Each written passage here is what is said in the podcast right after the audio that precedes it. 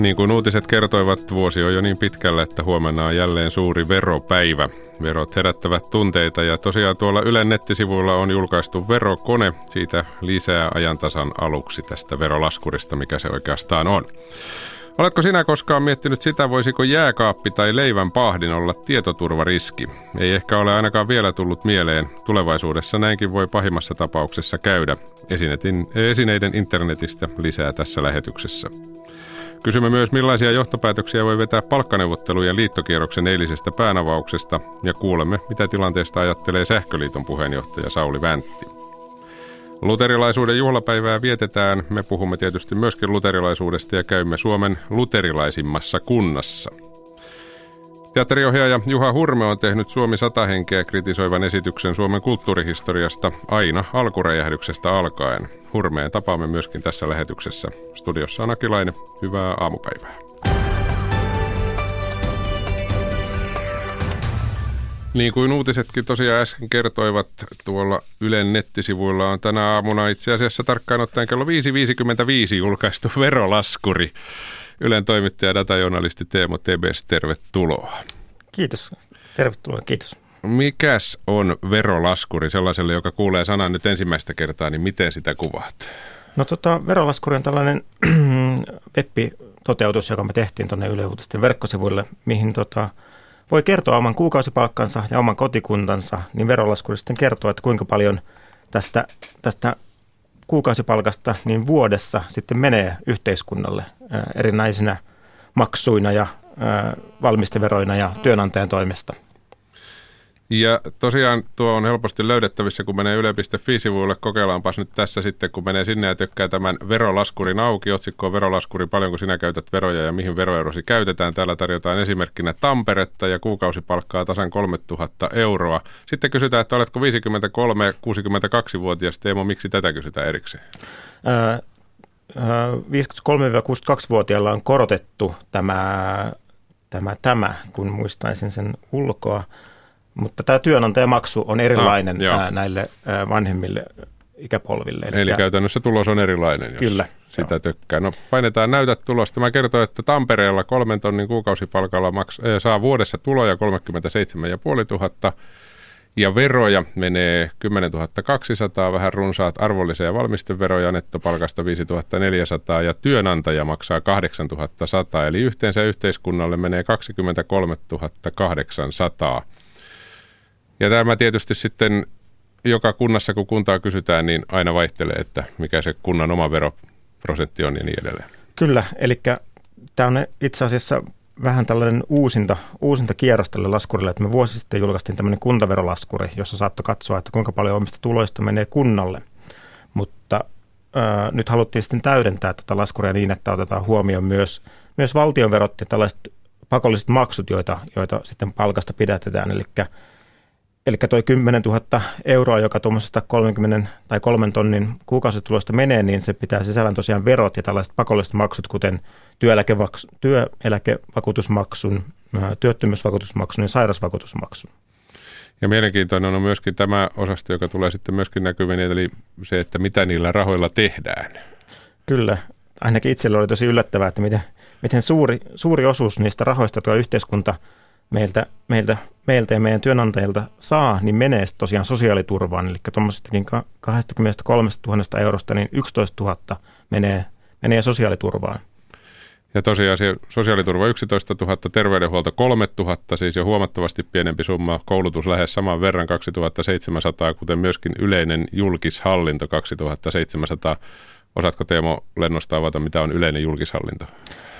Yleinen julkishallinto pitää muun muassa sisällään yleiset hallintopalvelut, eli tällainen niin kuin, mm, no varmasti niin kuin virkamiesten palkkoja. Sitten siellä on tämmöistä veroasioita, eli verottajan, verottajan liittyviä asioita ja julkisen velan korkomenoja ja tämän, tämän tyylisiä, eli tämmöisiä hallintoon liittyviä kuluja, joita yhteiskunnalla on.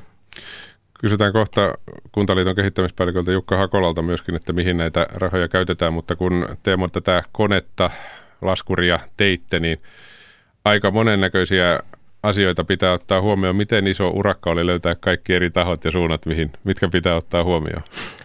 No, tehtiin tämä laskuri yhteistyössä Veronmaksajan keskusliiton kanssa, joten heiltä, heiltä saatiin hyvin paljon taustatukea ja tämmöistä asiantuntemusta tähän niin verotukseen, että itsellekin kun tätä laskuria toteutti ja teki eteenpäin, niin tuli kyllä yllätyksenä, miten tavallaan monipuolinen tai ilkeästi sanottuna monimutkainen tämä verojärjestelmä on.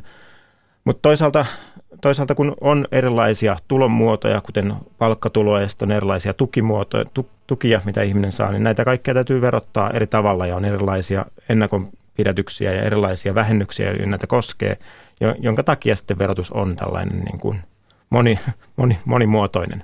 Todellakin, ja tästä samasta aiheesta myöskin puhutaan Jukka Hakolan kanssa. Eli kuunnellaan tähän väliin, Tovi sitten tavoitin Kuntaliiton kehittämispäällikön Jukka Hakolan puhelimeen, ja hän vastaa kysymykseen, mihin kunnat käyttävät veroja, näin.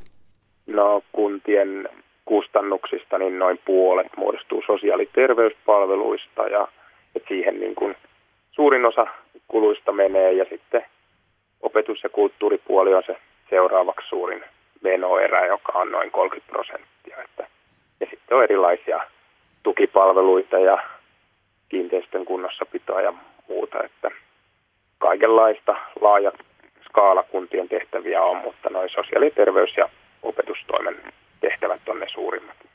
Minkälainen tilanne on tällä hetkellä kuntien kannalta? Esimerkiksi Helsingissähän puhutaan ihan vakavissa ja ollaankin ilmeisesti laskemassa veroprosenttia. Onko kuntien tilanne tällä hetkellä – hyvä vai huono? Jos sanotaan, että kokonaisuutta kuntasektoria kun tarkastellaan, niin tilanne on ihan kohtuullinen. Eli ennusteet tälle ja ensi vuodelle on ihan hyvät, ja, mutta et sitten on aika paljon eroja kuntien välillä. Eli että Helsingillä varmaankin on niin hyvä taloudellinen tilanne, että varaa veroprosentin laskuun on, mutta tota, kaikilla kunnilla ei valitettavasti ole ihan näin onnellinen tilanne, että vielä näissä syrjäisimmissä kunnissa, missä väki vähenee, niin saattaa olla sitten toisenlaisia haasteita. Niin, väki vähenee, sen tietysti jokainen ymmärtää, että maksajia on vähemmän. Toisaalta sitten, kun väkeä tulee lisää ja niin kuin esimerkiksi kehyskunnissa monessa tulee lapsiperheitä, sitten pitää rakentaa päiväkoteja ja kouluja. Miten se yhtälö menee? Onko se aina hyvä asia kuitenkin, että väkeä muuttaa lisää vai, vai voiko käydä toisinkin? No kyllä se pääsääntöisesti on hyvä asia että tota, haasteitahan se tuo, jos se kovin nopeasti kasvaa, että saadaan tarvittavat palvelu rakennettua ja asuntoja ja näin poispäin, mutta että kyllä se loppupeleissä kuitenkin kunnankin talouden kannalta ihan hyvä asia on. Jukka Hakola, Kuntaliitosta olet enemmän tai vähemmän työksesi verojen kanssa tekemisissä. Maalikot monesti puhuvat siitä, miten monimutkaista verotus on. On erilaisia veroja paljon kuntaveroa, valtioveroa. Onko tämä kokonaisuus sinun silmisi, kun sitä joka päivä käytännössä katsot edelleen monimutkainen? Sanotaan, että on se itselle hahmotettava ja tavallaan ei sitä ehkä kaikkien tarvitsekaan ihan siellä tota, detaljien tasolla hallita, että tavallaan se riittää ehkä, että sitä kokonaisuutta ymmärtää jonkun verran, mutta että onhan siinä omat omat haasteensa, että kun niitä vähennyksiä on erilaisia ja tehdään osia vähennyksiä eri veroista ja näin poispäin. Että, mutta että se, jos halutaan, että se tavallaan kohtelee erilaisia tulonsaajia eri lailla ja tätä otetaan ikään kuin huomioon siinä verotuksen oikeudenmukaisuudessa, niin se aina tekee sen järjestelmän jossain määrin monimutkaista. Ja loppujen lopuksi aina tullaan siihen, miten tavallinen kansalainen itse voi verojensa määrään vaikuttaa. Mitä sinä siihen sanot? No verotuksessa on tosiaan näitä vähennyksiä, mitä että osan vähennyksistä verohallinto tekee ihan viran puolesta, mutta sitten on tämmöisiä vähennyksiä, mitä pitää osata itse vaatia, niin sillä tavallaan pystyy siihen oman verotuksen tasoon ehkä sitten suurimmilta osin vaikuttamaan. Että esimerkiksi asuntolainojen korkoja tai tai tota, kotitalousvähennyksen käyttämistä. Ja siihen vielä työmatka, työmatkavähennykset, kenellä niitä on, niin sillä jo pääsee aika pitkälle. Kyllä, näin juuri. Näin sanoi Kuntaliiton kehittämispäällikkö Jukka Hakola. Teemo Tepest, se pitää tietysti muistaa sanoa, että tämähän on nimenomaan palkansaajien verojen laskemiseen tämä laskuri. Kyllä, että tähän ei syötetä esimerkiksi eläkettä tai työttömyyspäivärahaa. Mitäs vielä haluaisit, nyt kun tämä on jo aika kehittynyt versio, niin mitä vielä haluaisit lisää, jos kehittämään niin lähdetään? Niin kuin tuossa asiantuntijakin huomasi ja havainnoi, että, että yksilöillä voi olla erilaisia vähennyksiä, jotka vaikuttavat hyvinkin merkittävällä tavalla erotukseen. Ja tässä, tässä laskurissa ollaan yritetty hakea sellaista, sellaisia, sellaista niin keskiarvoistavaa niin kuin näkökulmaa, joka antaisi sellaisen kokonaiskuvan, mutta ei ota huomioon esimerkiksi juuri asuntolainan korkovähennys tai näitä työmatkavähennyksiä, joita yksilöillä voi olla. Eli tämä ei kerro kuitenkaan ihan yksilötasolla mm, juuri sinun, tarkkaan, sinun, sinun tilanteestasi, vaan antaa sellaisen kokonaiskuvan. Mutta hyvän kuvan se antaa jo näinkin, niin menkää kokeilemaan osoitteeseen yle.fi. Teemo, kiitoksia. Kiitos.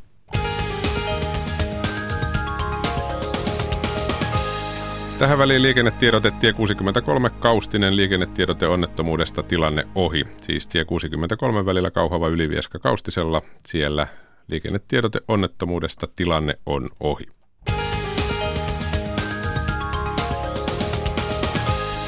Sitten mennään 5G-maailmaan.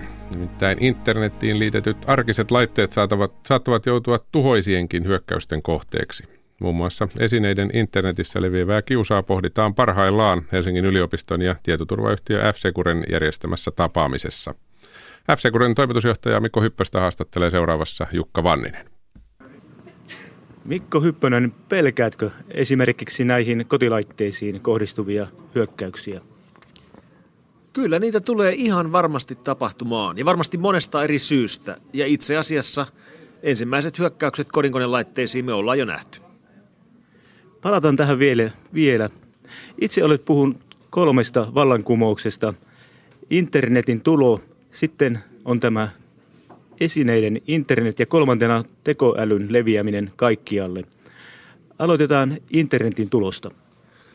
Joo, me ollaan aika onnellisia, kun satumme elämään tämmöistä aikakautta, jossa ehditään nähdä useita mullistavia teknologisia vallankumouksia yhden ihmiselämän aikana.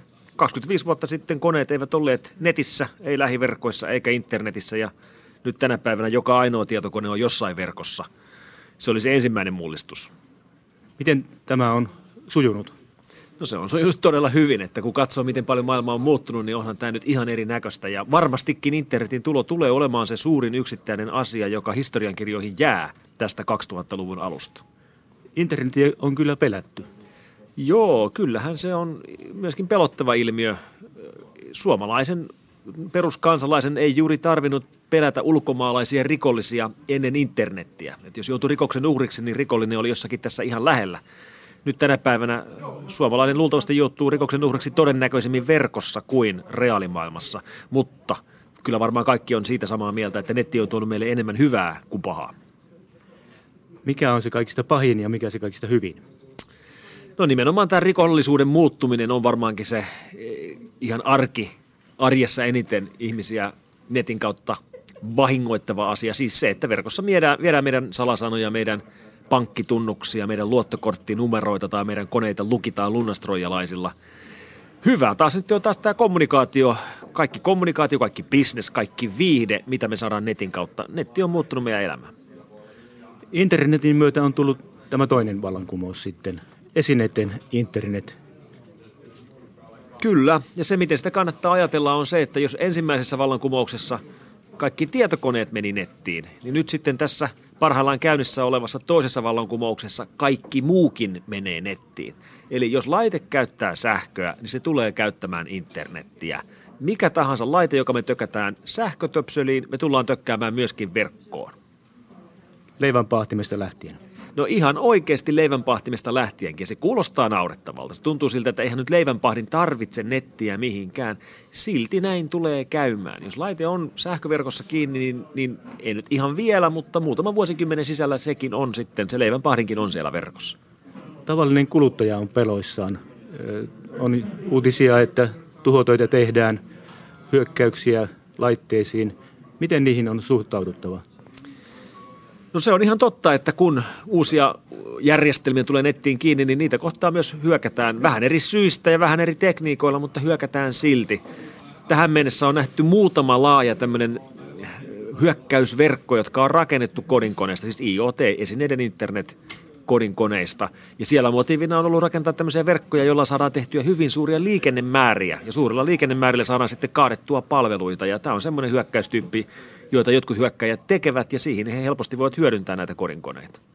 Mihin tässä ollaan menossa? No se varsinainen syy, minkä takia kaikki koneet menee nettiin, ei ole niinkään kiinni siitä, että kuluttajat haluaisivat, että heidän leivänpahtimensa olisi netissä. Se on enemmänkin kiinni siitä, että siitä tulee niin halpaa ja helppoa, että valmistajat haluavat laittaa kaiken verkkoon. Koska sitten ne laitteiden valmistajat voivat kerätä tietoa asiakkaistaan. Esimerkiksi ihan siitä, että missä päin maailmaa heidän asiakkaansa ovat, jotta he voivat sitten markkinoida paremmin. Tavallinen ihminen on huolestunut kuunnellessaan esimerkiksi tätä juttua. Mitä hänen tulee tehdä sen leivänpahtimensa, radionsa, televisionsa, tablettinsa kanssa? No yksi semmoinen käytännön asia, mitä voi tehdä, on se, että kysyy näistä asioista siellä kaupassa, kun näitä on ostamassa. Eli jos kuluttajat eivät vaadi laitteiltaan turvallisuutta, niin eihän sinne turvallisuutta tule, varsinkin kun kodinkoneilla hinta on se kaikkein määräävin menestystekijä. Valmistajat tuskin investoivat rahaa laitteidensa kyberturvallisuuteen, jos ei kuluttajat koskaan kysy niistä mitään. Eli kannattaa vähän kysellä, että kuinka turvallinen tämä on ja mitä turvaaminaisuuksia tässä älylaitteessa on. Toinen on sitten se, että, että niitä voi itsekin suojata Tosin ei samalla tavalla kuin perinteisiä tietokoneita ja kännyköitä, jotka suojataan turvaohjelmistoilla kodinkoneisiin, miten turvaohjelmistoa ei voi asentaa. Käytännössä se vaatii sitten uudenlaisia laitteita kotiin, jotka rakentavat sinne turvaverkon, johon voidaan kytkeä nämä kodinkoneet. Kuulostaa hieman vaikealta.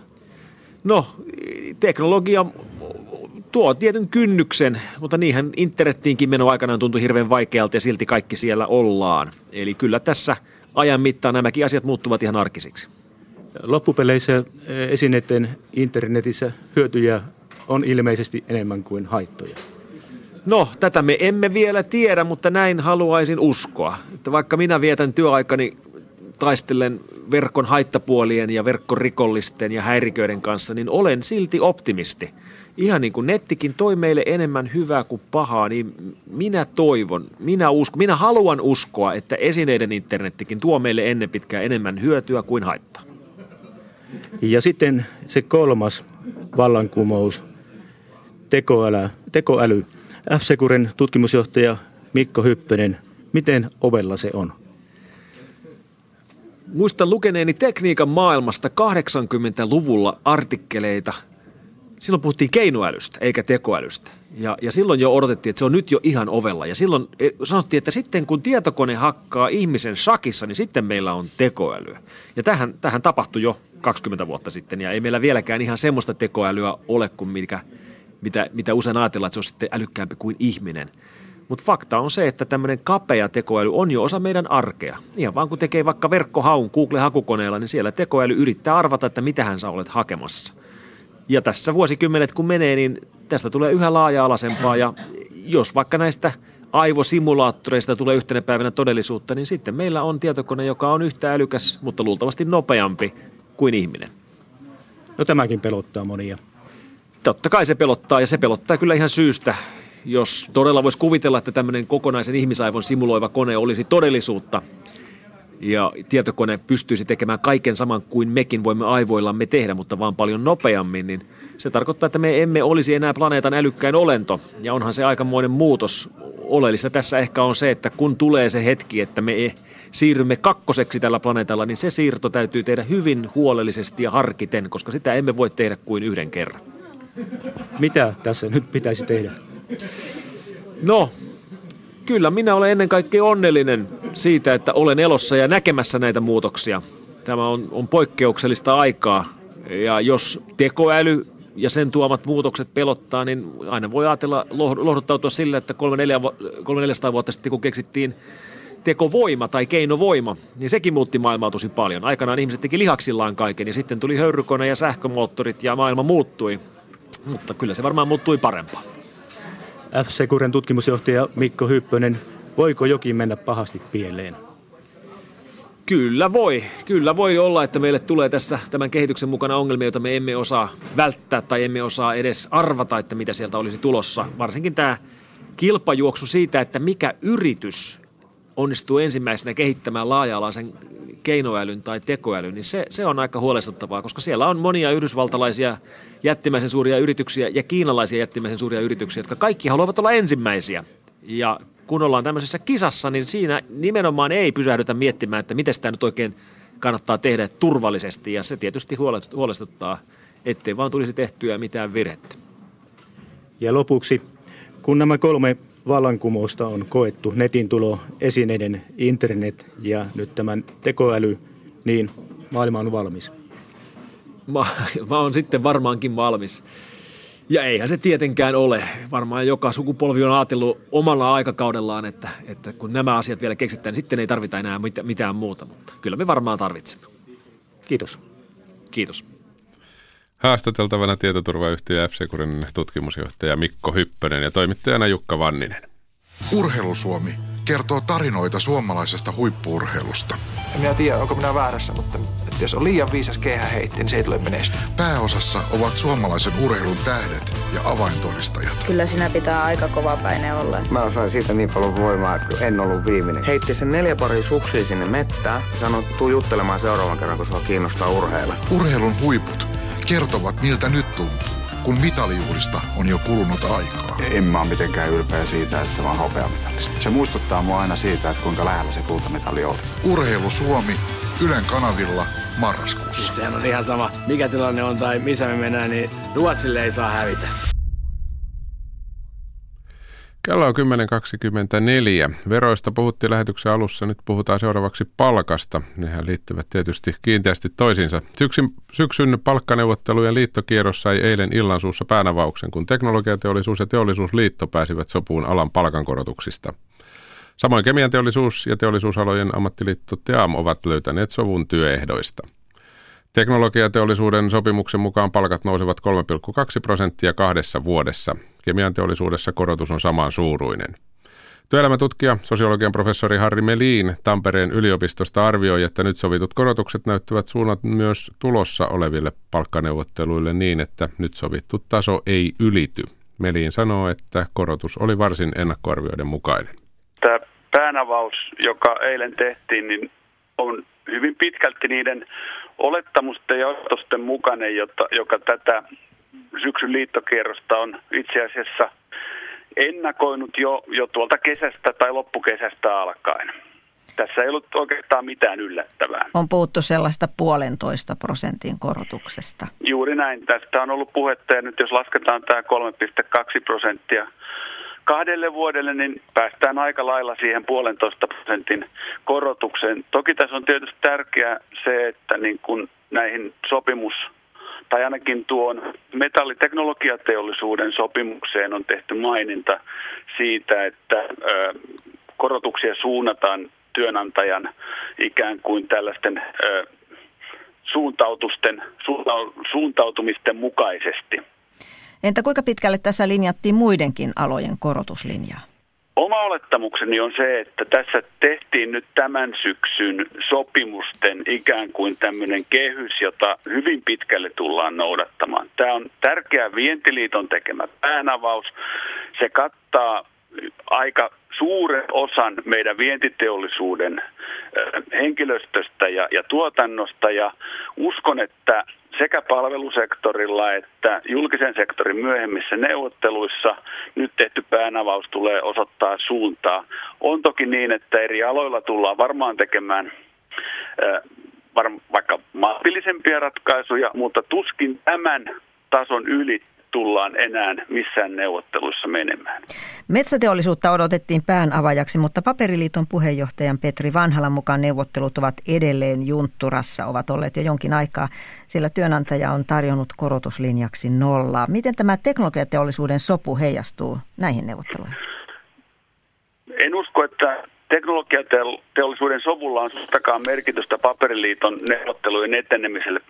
Metsäteollisuuden kohdalla ristiriidat on, ei niinkään varmaan ole kyse rahasta, vaan siitä, että siellä työnantajapuoli haluaisi muuttaa sopimusten tekstiosia. Työnantajat haluaisivat lisää joustavuutta sopimuksiin ja lisätä ulkopuolisen työvoiman käyttöä paperiteollisuudessa. Ja tämä on se kysymys, joka näissä neuvotteluissa hiertää. En usko, että siellä rahasta sinällään on kovinkaan iso merkitys. Pikemminkin saattaa olla, että mikäli työnantajat pääsee tavoitteisiinsa, he ovat valmiita maksamaan paperiteollisuudessa jopa nyt sovittua korkeampia korotuksia. Nyt ollaan tilanteessa, että parisopimusta on syntynyt. Sähköliitto uhkaa huomenna alkavalla lakolla. Millaiselta TES-neuvottelujen syksy on tällä, tämän perusteella näyttää?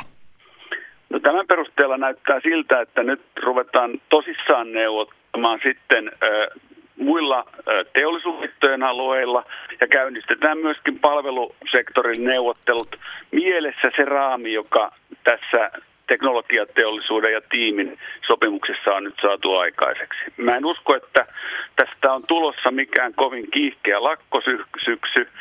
Sähköliiton työtaistelu on pikemminkin järjestöpoliittinen kuin tämmöinen sisällöllinen tai palkan korotuksiin kiinnittyvä. Entä sitten loppuvuosi ja ensi vuoden alku, kun siellä alkavat julkisen alan työmarkkinaneuvottelut? No julkisella sektorilla varmaan on omat huolensa ja omat murheensa. Siellä on taustalla tämä kikysopimuksen lomarahaleikkaus ja sen kompensaatio. Julkisella sektorilla on myöskin painetta palkankorotuksiin, mutta toisaalta on niin, että julkisen talouden tilanne on tällä hetkellä sen verran ahdas, että siellä ei varmaan liikkumavaraa ole juurikaan sen enempää kuin tämä noin puolitoista prosenttia. Näin sanoi työelämätutkija Harri Melin. Häntä haastatteli Päivi Neitiniemi. Ja jatketaan samalla teemalla. Sähköliiton puheenjohtaja Sauli Ventti oli aamulla Yle Tampereen studiossa Petra Ketosen ja Jyrki Hakasen haastattelussa. Sähköliittoon kuuluvat sähköasentajat ovat aloittamassa lakon huomenna aamu kuudelta. Ventti kertoi aluksi eilisillan sovittelutunnelmista, kun Sähköliitto ja teknologiateollisuus tapasivat valtakunnan sovittelijan toimistossa. Osapuolten näkemykset olivat niin kaukana toisistaan, että ei ne edes mahtuneet samaan huoneeseen.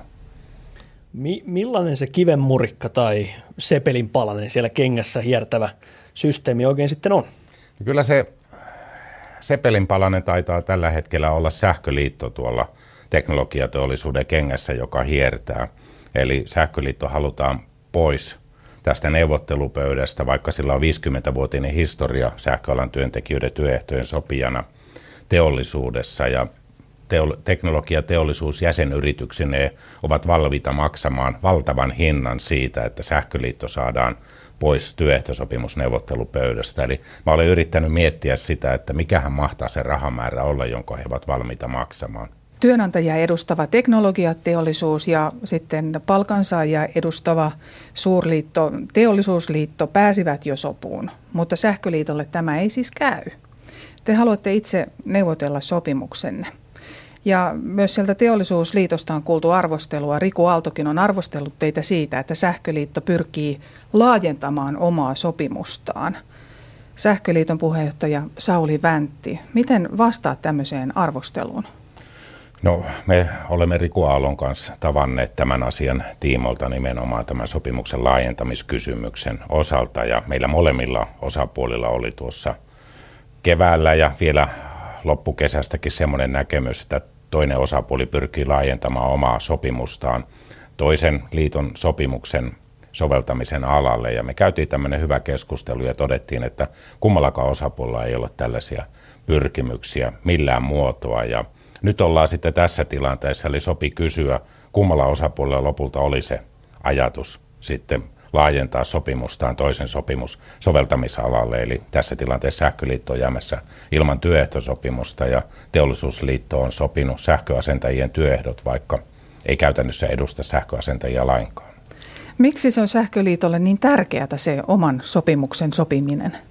No se johtuu tietysti siitä, että sähköalan ihmisillä on oma ammatillinen identiteetti ja tämän vuoksi sähköliitto on perustettu 62 vuotta sitten. Eilen oli syntymäpäivä, 62-vuotis syntymäpäivä, ja tuota, tämä miksi pitää olla oma sopimus, siihen on montaa eri syytä. Jos lähdetään ihan työpaikkatasolta, oma työehtosopimus takaa puheoikeuden työpaikoilla sähköalan, valit, sähköalan työntekijöiden valitsemalle edustajalle ja sille, sille tuota paikalliselle edunvalvonnalle kaikissa työelämän kysymyksissä, mitä työpaikoilla käsitellään.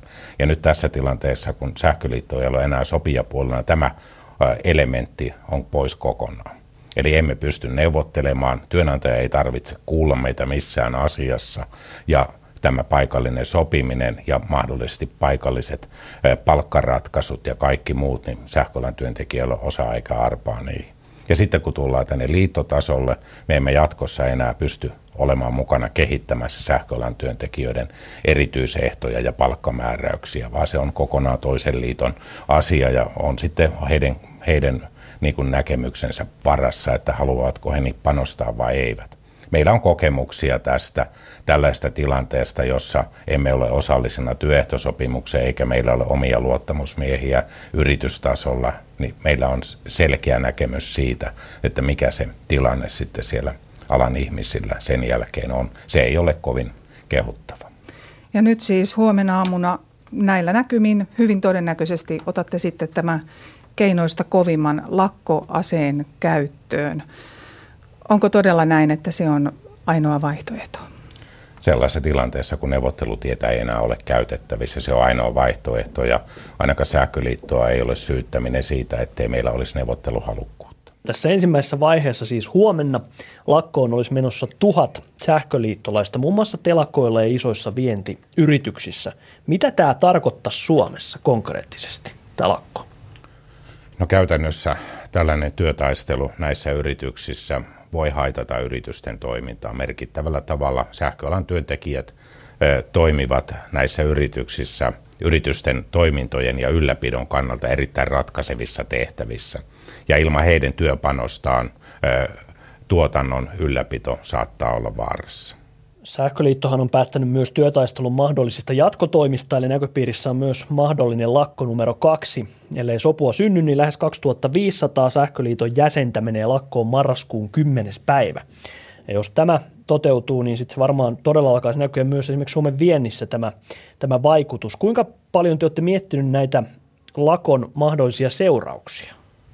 No totta kai lakon mahdollisia seurauksia mietitään, mietitään jo siinä vaiheessa, kun työtaistelutoimia harkitaan. Niihin ei koskaan lähdetäkään, ellei niillä ole vaikuttavuutta. Et se on asian toinen puoli. Se on ikävä asia, että tässä tulee haittaa, haittaa yrityksille, mutta toisaalta toivotaan, että yritykset näkevät, että nämä haitat ovat seurausta oman työnantajaliiton toimista työmarkkinoilla. Näin sanoi Sähköliiton puheenjohtaja Sauli Väntti. Häntä haastattelivat edellä Petra Ketonen ja Jyrki Hakanen. Tämä on ajan tasa. Ja kello on 10.35. Näin luterilaisuuden juhlapäivänä vierailemme kohta Suomen luterilaisimmassa kunnassa. Ja lähetyksen lopussa haastattelussa on teatteriohjaaja kirjailija Juha Hurme. Hän on tehnyt esityksen Suomen kulttuurihistoriasta, joka lähtee liikkeelle todella alusta, eli aina alkuräjähdyksestä asti. Matti Ylönen, Suomen Radio, tervetuloa. Kiitos oikein paljon. Minkälainen räjähdys teillä? Onko teilläkin alkuräjähdys luvassa? No kyllä me jonkinlainen pommi varmaan voidaan siihen pudottaa, mutta siis lähinnä nyt tänään puhututtaa se, että kun sinivalkoisin siivisuuntaa maailmalla, niin saattaa käydä puntarin kautta. Tämä on hirveän kätevää. Mulla ei kotona vaakaa, niin pystyy käymään tarvittaessa sitten. Pitäisi vähän reissata useammin. Niin. ja valita vielä tämä kotimainen lentoyhtiö. Mutta tänään alkaa nämä eilen laajasti uutisoidut Finnaarin punnitukset. Me ollaan yhteydessä tuonne Helsinki-Vantaan lentoasemalle, jossa itse kello 11 näiden puntarien pitäisi sitten siirtyä sinne lähtöporteille, jossa vapaaehtoisia toki punnitaan. Puhutaan vähän siitä, että ää, mitä sitten, jos, jos saadaankin hyvin erilaisia tuloksia kuin mihin tähän mennessä on perustettu koneiden lastaaminen, eli, eli näihin EUn standardeihin. Eilen ne kuulosti ainakin, jos puhut niistä, mitä ilmoitettiin todella pieniltä. Sinnehän oli niin kuin nyrkillä tapettavia miehiä kaikki. Niin, no kyllä, mä nyt lasken, että me Aki molemmat mennään siihen 80 kiloa plus 8 kiloa matkatavaroita. Että siinä voi lanko jättää hivaa, jos pitää nihiraa Kyllä, ja näillä vanhoilla 2009 standardeilla siis naisten keskipaino lentoasemilla on 62 kiloa plus 8 kiloa tavaraa, eli, niin, eli, eli 70 kiloa on se, mihin lasketaan. Eli mitä tapahtuu, jos nämä meneekin reilusti vaikka yläkanttiin, siitä puhutaan tässä lähetyksen aluksi, Lisäksi otetaan selvää siitä, miten pärjää lapsiperhe ilman autoa pienessä kaupungissa. Mielenkiintoinen aihe. Matti Ylönen ja Maria Jyrkä Suomen radiossa 11.03. Pienessä Wittenbergin kaupungissa Saksan itäosassa juhlitaan tänään siis uskonpuhdistuksen 500-vuotiskarkeloita. Martti Lutherin kerrotaan julkaisseen siellä katolisen kirkon aneiden vastaiset kirjoituksensa 500 vuotta sitten. Suomessa luterilaisuus on vahvinta ja kirkkoon kuulutaan eniten Perhossa Keski-Pohjanmaalla. Perhosta jatkaa Heidi Harju. Perho on Suomen luterilaisin kunta. Täällä väestöstä yli 93 prosenttia kuuluu evankelis-luterilaiseen kirkkoon. VT-kirkkoherra Raimo Kytölä, Mistä se oikein johtuu, että perho nousee tilastoissa aivan selvästi ykköseksi? No perhossa on monella tavoin, voisi vois sanoa, että on perinteistä ajattelua. Täällä on semmoiset perusarvot, perusarvot kunniassa ja, ja varmaan yksi aika merkittävä tekijä tuohon on täällä vaikuttava vanhollislestarilainen herätysliike, johon kuuluu aika suuri osa perhoihmisistä, että se liike on tuonut, tuonut sitä, että kirkkoa arvostetaan ja halutaan siihen kuulua ja vaikuttanut varmaan sitten myös niihin, ketkä ei liikkeeseen kuulu. Niin, sanoit jo tuon, että vanhollislestadiolaisia on iso joukko tästä ryhmästä. Miten se oikein näkyy täällä perhon arjessa, perholaisten arjessa, että, että täällä ensinnäkin on näin vahva tämä evankelis-luterilainen kirkko ja sitten myös tämä lestadiolainen piiri? No toki ihan kirkkoon ja seurakuntaan, niin sitä arvostetaan ja kyllä niin kuin halutaan olla mukana ja aika paljon löytyy vapaaehtoisia kyllä diakonia toimintaa ja sitten lähetys, lähetystoimintaan, siis muutenkin kuin vanholliselle stadiolaisen, että kyllä täällä seurakuntalaiset on hyvin aktiivia sitten muutenkin, että meillä on esimerkiksi näitä kyläkirkkoja aina jonkin tietyn kylän Jumalan palvelus ja sieltä on aina sitten kylältä palvelutehtävissä ihmisiä. Ja tuossa pyhänä muun muassa oli yhden kylän, niin semmoinen yli 70 oli Jumalan palveluksessa mukana. Ja sitten vanhollislestainen liike, kyllä myös sitten heitä on paljon diakonia kylätoimikunnassa ja päättäjissä hallinnossa, että ovat aktiivisesti mukana. Niin, kuinka aktiivisia vanhoillislestadiolaiset ovat tässä ihan seurakunnan perustoiminnassa? No kuten sanoin, niin kyllä, kyllä tässä diakonian työssä ovat mukana ja sitten tuota, osallistuvat kyllä päiväkerhoihin, tuovat runsaasti lapsia ja näin. Mutta ainahan tietysti niin kuin koskee kaikkia seurakuntalaisia, että kyllä kirkkoon Jumalan palveluksiin sunnuntaisin vielä enemmänkin ihmisiä mahtuisi. Niin vanhollislestadiolaisilla perinteisesti on aika paljon myös tämmöisiä ö, omia, omaa toimintaa. Kyllä, he saavat paljon myös omasta piiristään sitä hengellistä ravintoa itselleen.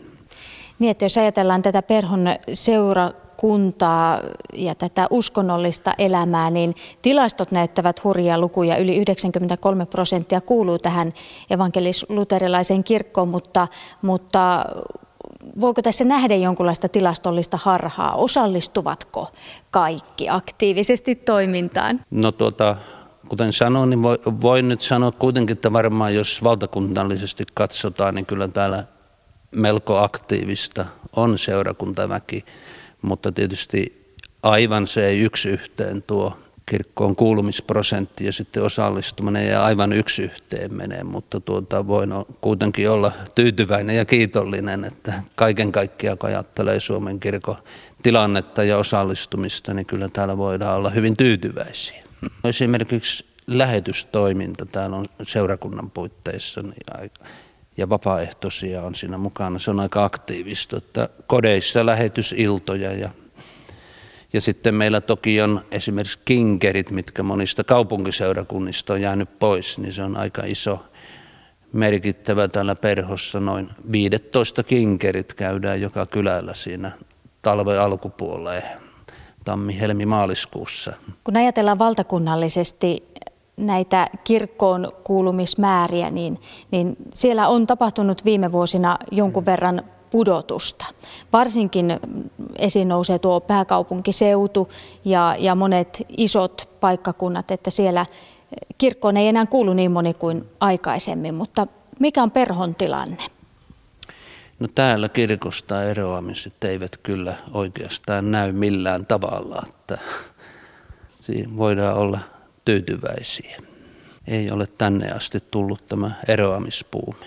Varmaan tämä Lestadion liike on aika suuri tekijä ja ehkäpä myös täällä on aina haluttu perinteistä pitää kiinni kaikilla tavoin ja voisi sanoa, että täällä on myös tämä pappiskanta ollut enimmäkseen jos ajatellaan tätä kuuluisaa liberaali-konservatiivi-akselia, niin sieltä konservatiivisesta päästä, että täällä on tahdottu pysyä pyhän raamatun ja luterilaisen tunnustuksemme mukaisessa uskossa, niin ehkä se kantaa kuitenkin pitkällä tähtäyksellä sitä parasta hedelmää. Perho on Suomen luterilaisin kunta, eli täällä on eniten äh, evankelis-luterilaiseen kirkkoon kuuluvia. Näkyykö se täällä perhossa jotenkin? No ei se oikein isosti näy, mutta niin jokainen tietää sen, että täällä on näitä henkilöitä, jotka kuuluu siihen. Niin ja kirkossa käydään. Niin täällä ilmeisesti on aika vahvat ne perinteet, että kirkossa käydään ja, ja hautajaiset järjestetään tietyllä tavalla. Kyllä, kyllä näin on. Ihan hautajaiset pidetään seurakuntatalolle hyvin usein ja sitten on rauhayhdistyksellä on isompi mahdollisuus pitää juhlat vielä. No sanoit, että ihan täällä arkipäivässä ei nyt niinkään näy tämä, että, että tämä on Suomen luterilaisin kunta, mutta, mutta missä asioissa se voisi näkyä? No esimerkiksi tuossa kirkkohommassakin se näkyy aika hyvin siinä. Niin, että täällä käydään kirkossa? Joo, kyllä käydään kirkossa. Meillä on kirkko sitä varten. Ehdottomasti se on hyvä asia. Ja toivottavasti, että vain enempi käytös vielä kirkossa. Perho on Suomen luterilaisin kunta. Näkyykö se täällä kyläraitilla jotenkin? No ei minun mielestä se näy mitenkään erityisesti, että itse kukittaa tyylillä. No kuinka aktiivisesti itse käyt seurakunnan tapahtumissa? No joulukirkossa ja kaikki nämä tämmöiset juhlan, laps, lasten, lasten juhlat, niin semmoisissa aina tullut käytyä, mutta ei, ei mitenkään muuta aktiivisesti. Tuliko sinulle yllätyksenä, että tämä on Suomen luterilaisin kunta? Ei, kyllä minä olen tästä hajuja kuullut jo aikaisemminkin, että näin on. Ainakin juhlapäivinä sitten varmaan tuolla kirkossakin on väkeä. On, joo, kyllä. Kirkko on täynnä monta kertaa silloin, kun minä sinne mä. Näin sanoi Jorma Kinnunen. Perhossa haastateltiin myös Leo Jänkää ja VT-kirkkoherra Raimo Kytölää. Toimittajana siellä oli Heidi Harju. Tämä on ajan tasa. Ja kello on 10.45. Sitten mennään Suomen historiaan. Teatteriohjaaja ja kirjailija Juha Hurme on tehnyt Suomi sata henkeä kritisoivan esityksen Suomen kulttuurihistoriasta aina alkuräjähdyksestä noin 14 miljardia vuotta sitten alkaen. Kirjan nimi on Niemi. Juha Hurmeen tapasi Jari Mäkäräinen. Istumme Juha Hurmeen kanssa Niemi-kirja kädessä ja tuota, täytyy ihan ensiksi kysyä, että mistä tuli huimo visio kirjoittaa Suomen kulttuurihistoriasta alkaen alkuräjähdyksestä? Se tuli pikkuhiljaa, että ihan ensin mun piti kirjoittaa jatkoa nyljötylle ajatuksille ja, ja mä kirjoitin kirjaa nimeltä Köpin kirja. Ja, ja sitten kun mä olin edes, edennyt siinä hommassa hiukan, niin mä huomasin, että, että mä en halukkaan kirjoittaa niin kuin niillä apuhenkilöillä, millä sen ylitysäätökset oli kirjoitettu ja, ja hylkäsin koko köpin.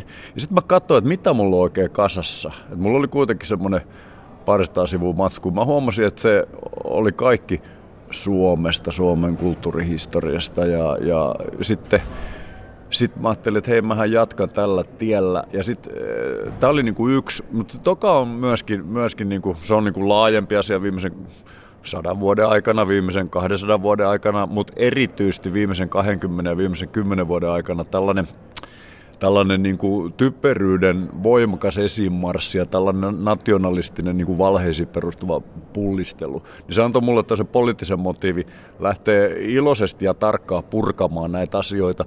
Ja koska tuossa kirjassa kuitenkin mietitään koko ajan tämmöisiä tyhmistäviä ideologioita, jotka, jotka selittää maailmaa väärin, joka on osin historiallisesti ymmärrettävää, mutta, mutta osin myöskin tosi surullista, niin, niin siksi toi kirja alkaa sitten, että siinä kerrotaan, mitä tällä hetkellä tiede tietää, millä tavalla tämä kokonaisuus on koostunut. Ja tietenkin muistutetaan niin kuin sekä evoluutio- että kulttuurievoluution suuresta, tärkeästä vastauksesta, että me ollaan kaikki samaa juurta, ei pelkästään me ihmiset, vaan myöskin niin kuin laajemmin elämä ja jopa, jopa tämän kosmoksen elloton aines, että, että se on niin kuin se yhteys, jota, jota ei mikään väärä politiikka voi hajottaa.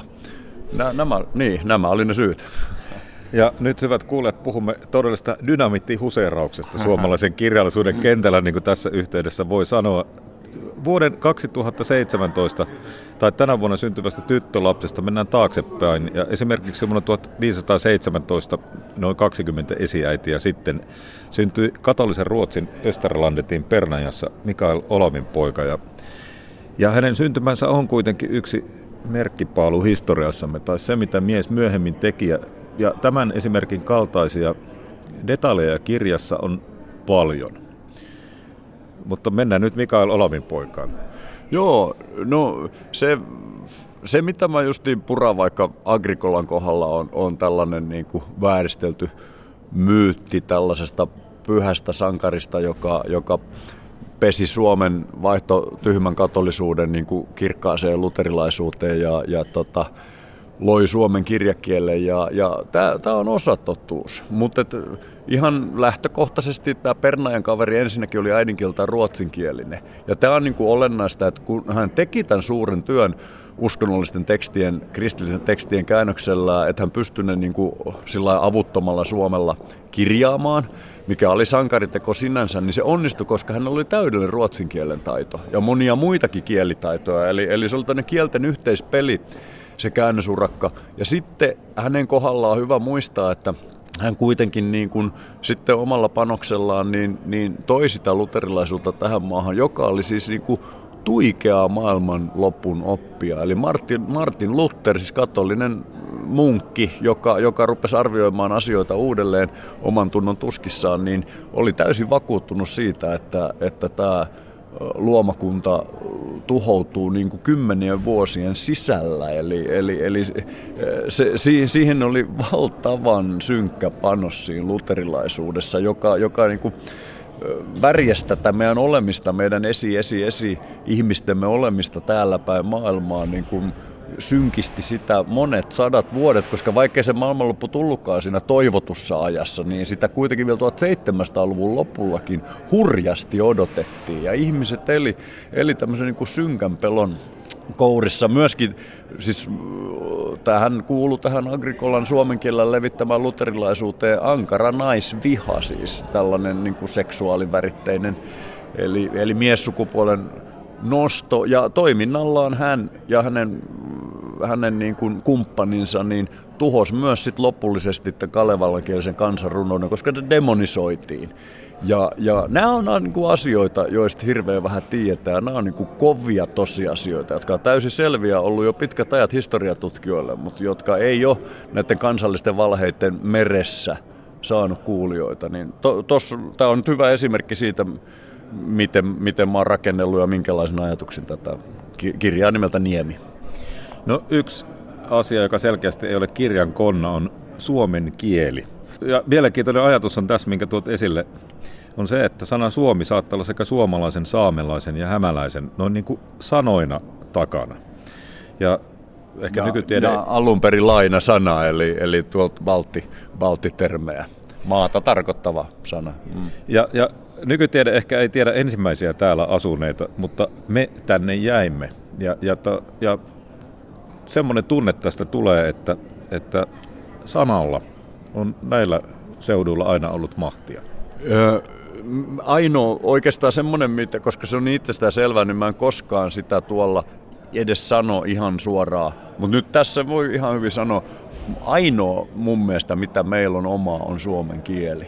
Ja, ja se on ainutlaatuinen harvinainen kieli ja, ja erittäin tärkeä se hypoteesi, mikä, mikä tuossa kirjassa tuodaan esille, että noin, noin 2000 vuotta sitten, jolloin se kieli niin kuin voitti kilpailijansa täällä, tällä alueella, mitä Niemeksi on hyvä kutsua, koska se ei ollut Suomi silloin, niin, niin sen sen kielen sisäisiin ominaisuuksiin kuuluva taipumus tähän nelipolviseen trokee-rytmitykseen. Ja tämä, tämä niin sanottu Kalevala mitta, joka on siis jälkiviisas nimi sille, niin, niin se oli siis sen ajan kovaa muistitekniikkaa. Siis se ei ollut pelkästään niin kuin viihdearvo tai, tai lyyrinen arvo siinä mielessä, kun me ajatellaan, vaan siis se oli, se oli niiden pimeissä kojuissa ilman sähköä ja kirjoitustaitoa elävien ihmisten keino muistaa heidän elämänsä jäsentäviä asioita, ei pelkästään niin kuin uskonnollis pohjaisia myyttejä, vaan myöskin niin kuin kaikkia tärkeitä asioita. Ja, ja, ja, ja se saattoi olla se syy, minkä tähden suomen kieli voitti muinaisgootin, muinaisgermaanin, muinaisruotsin ja balttikielet, jotka kisaili niin kuin kieli herruudesta tällä alueella. Tota, ja tämä on musta niin kuin kiva ajatella kaikki, kaikki me, jotka ollaan lapsena niin kuin Kalevalalla päähän lyötyä ja inhoamme hyvin perusteen kansanrunoutta. Et, et siellä on tollainen resurssia, että meidän kannattaa ehkä katsahtaa kuitenkin sinne päin ja miettiä sitä. Etsi käsi ehkä muuta kuin Kalevalaa, mitä sinäkin tässä tuot esille. Näitä vanhoja runoja tosiaan tehtiin, tai siis eri versioita muuallakin kuin Kalevalassa siinä, minkä me tunnemme.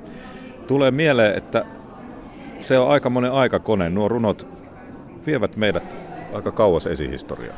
No sehän on niinkin hurja, hurja aikakone, että, että ihan nämä kansanrunot, siis, ja Kalevala on hieno paketti, se täytyy vaan muistaa, että se on Lönnruutin voimakkaasti, voimakkaan taiteellisen käden muotoilema, e, niin, niin mutta e, erityisesti sen taakse niin kuin piiloutuvat, mutta hie, hie, ihmeellisellä tavalla säilyneet, säilyneet runot, niin niittenhän niin kuin varhaisimmat motiivit tulee, tulee jopa niin kuin 10 000 vuoden takaa. Eli, eli siellä nämä alkumyytit, millä Kalevalakin alkaa, niin ne on siis tämmöistä niin kuin ihmiskunnan yhteistä perintöä. Nyt löydetään ympäri maapalloa ja ihan, ihan sitten jo tämmöiset niin syntyloitsut ja karhunpeijäsrunot tuo meille tietoa 3000 vuoden takaa sen, sen aikaisista asioista. Ja, ja, ja nämä Kalevalasta tutut kulttuuriheerokset, Väinämöiset ja Ilmariset, niin, niin ne, oli, ne oli vähintäänkin 2000 vuotta sitten niin kuin olemassa jo, eli, eli aika kiinnostavalle tripille pääsee, kun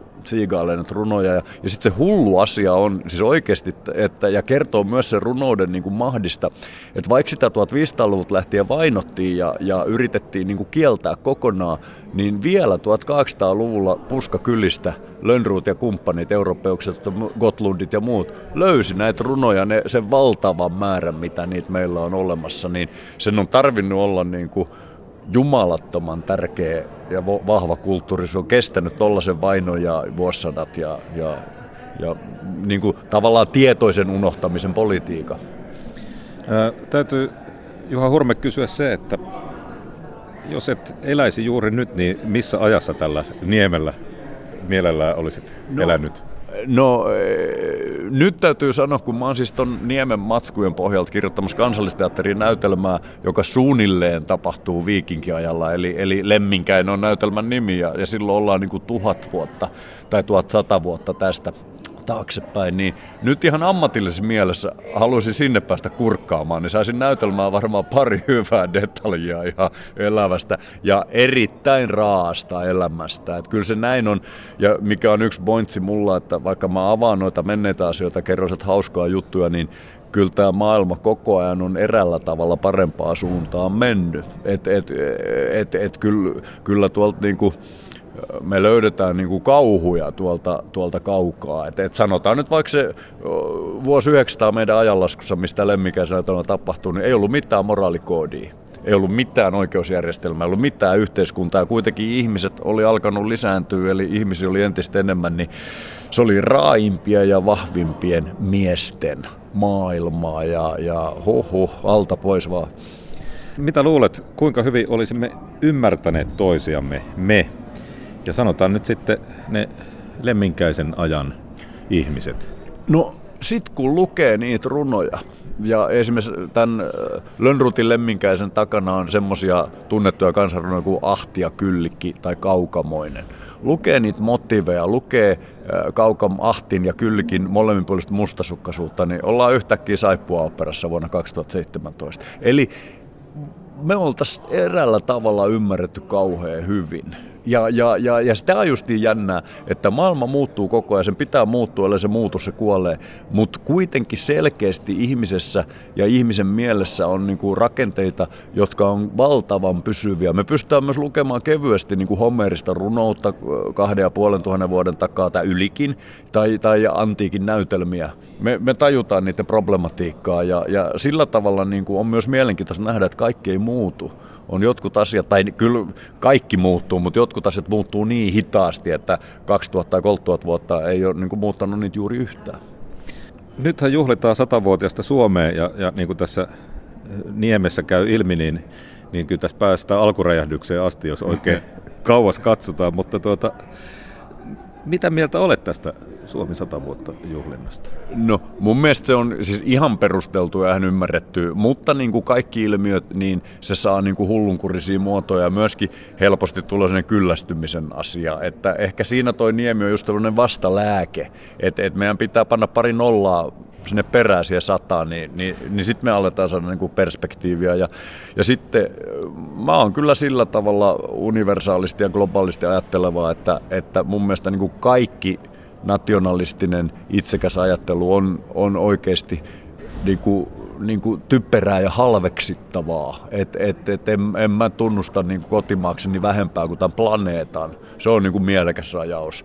Ja, ja, ja tollanen, tollanen niin kuin, just se suomalaisuus uho, niin sitähän sen niin kuin perusteet puretaan tuossa kirjassa Niemi, eli, eli todetaan, että se Suomi on eräänlainen fiktio, se on eräänlainen sepite, eikä silloin ikään kuin muutama sata vuotta. Siis valtiolla on ikää sata vuotta, mutta mistään suomalaisuudesta ei, ei ole puhuttu, puhuttu niin kuin, kuin muutamia satoja vuosia. Ja, ja, aivan iloisena heitän tämmöisen tämmöisen profetia, tuhannen vuoden päästä mitä Suoma ei ole olemassa enää. Mutta toivon mukaan tämä maapallo on olemassa, että asiat muuttuu. On joku järkevämpi tapa ihmisten olla kuin kansallisvaltioissa silloin. Ja, ja näin mä toivonkin. Että mä toivon Suomelle rauhallista kehittymistä joksikin muuksi kuin Suomi. Näin sanoi Juha Hurme. Hänet tapasi Jari Mäkäräinen. Yksi päivän uutisista kertoo, että syksyn pakkasennätys on rikottu Sodankylässä 22,2 astetta pakkasta aamuvarhaisella Sodankylän vuotsossa viime yönä. Eli kohtuullisen vilpoista alkaa olla, kun enemmän ja enemmän talvea kohti mennään. Lapissa mitattiin laajalti 15 asteen pakkasia vähintään. Iltapäivän ajantasassa puhutaan muun muassa vakavaa asiaa Suomen kouluista, millaisissa hometaloissa Suomen koululaiset ja opettajat joutuvat joka arki olemaan. Siitä saadaan tänään lisää tietoa ja siitä siis lisää tietoa luvassa myöskin iltapäivän ajantasassa. Nyt kello tulee 11, uutiset ja Suomen radio. Kiitoksia seurasta.